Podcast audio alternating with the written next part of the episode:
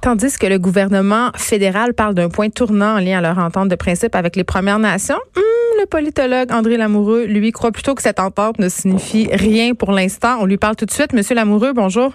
Oui, bonjour. Bon, euh, premièrement, là, on doit le dire d'emblée, on ne sait pas grand-chose sur cette entente en ce moment. Là. Madame Bennett et le ministre des Relations avec les Autochtones euh, de la Colombie-Britannique, Scott Fraser, ont refusé de divulguer des détails euh, bon, sur l'entente à question avant qu'elle ne soit examinée par la nation Wet'suwet'en.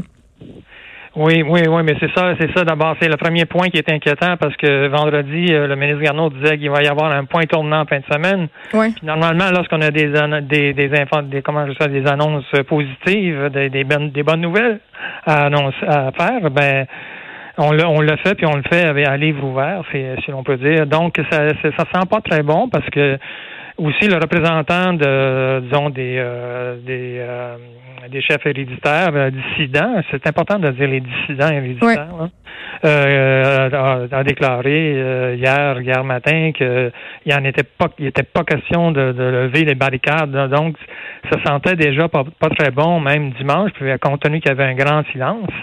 Puis là, on revient toujours avec les, les litanies, on, on a le sens de l'écoute, euh, oh, il faut comprendre 150 ans d'oppression, de domination des Autochtones, etc. Mais Oui, c'est ça, M. Lamoureux. Les discussions en ce moment, ça va beaucoup plus loin que le dossier du gazoduc. Là, ce que je comprends, c'est qu'on semble avoir du côté des Premières Nations beaucoup de, de frustration d'accumuler. Je peux très bien comprendre. Oui, bien c'est ça. De toute façon, négocier cette question-là, là, ça peut pas se régler dans ce conflit-ci. C'est une négociation complexe qui, qui, qui va prendre énormément de temps.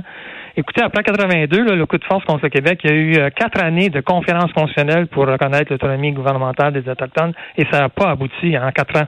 Alors donc, on réglera pas ça, ce dossier-là.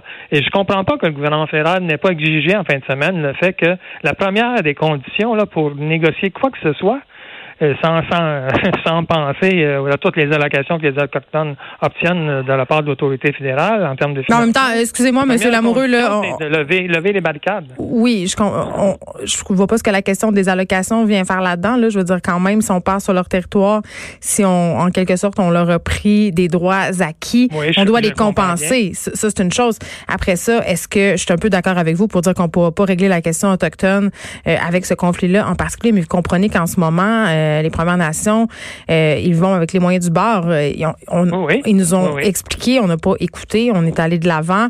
Je comprends que le blocus en ce moment, c'est peut-être ben, pas... écouté. Un, instant, un instant, un instant. Dan George, qui est un des chefs élus de la, réserve de Til Casco, lui a, déclaré, expliqué, bien expliqué que cinq des six réserves Wet'suwet'en ont des ententes et ont accepté l'entente à 80-85% Les gens sont d'accord.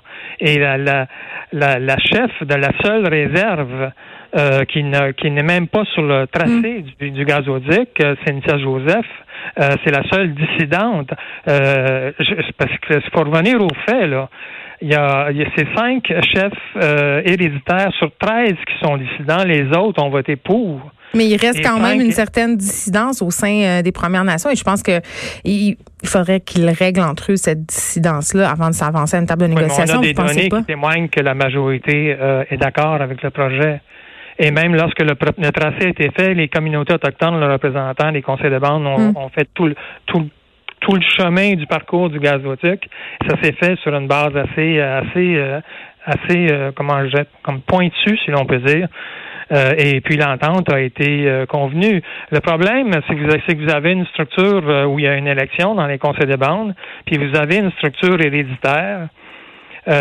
qui, qui en fait qui repose sur en fait la désignation par les, les, plus aînés en fait de chefs qui sont héréditaires mais qui n'ont aucune espèce de compte à rendre à la population. Ils ne participent même pas au processus de décision et ils viennent imposer en quelque sorte leur pouvoir comme ancien.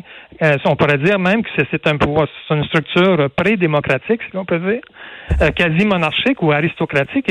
Et, ils disent aux, aux gens des conseils de bande, vous devez respecter nos décisions on n'est pas dans un, dans, un fonctionnement démocratique dans ce cadre-là. Je comprends bien ce que vous me dites, M. Lamoureux. Cependant, au niveau des conseils de bande, il faut savoir quand même que, que cette structure-là vient de la loi sur les Indiens, une loi qui a été assez mal accueillie, qui continue d'être mal accueillie par plusieurs membres des communautés autochtones. Ce ne sont pas que les chefs héréditaires qui ne reconnaissent pas l'autorité des de la loi sur les Indiens n'est pas tellement Mais si vous me laissez finir ma phrase, ça va être bien. Euh, ce ne sont pas seulement les, les, chefs autochtones et les autochtones qui ne reconnaissent pas euh, l'autorité des conseils de bande. Là, c'est pas seulement les chefs héréditaires. Plusieurs membres des Premières Nations qui ont des gros problèmes avec l'élection de ces personnes-là euh, dans les conseils de bande? Ah, je ne dis, pas que la démocratie est parfaite dans les conseils de bande du tout, mais c'est le seul, le seul lieu d'exercice du droit de vote pour les autochtones dans leur communauté. Hmm. On, parle de démocratie, là, on parle de savoir ce que les gens pensent. Les gens, pour, savoir ce que les gens pensent, il faut que les gens votent.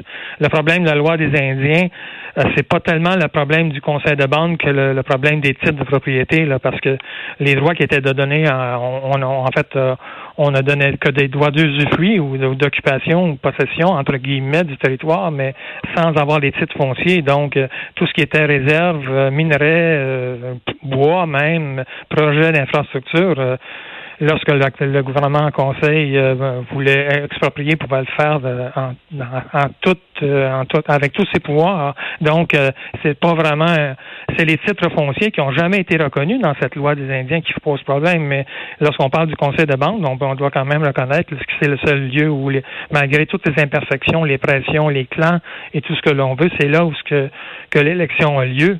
Hmm. Et, le, chef, dans tout cas, le Dan George, le chef qui est en faveur dans, dans, dans cette communauté qui est en faveur, entre autres, des projets.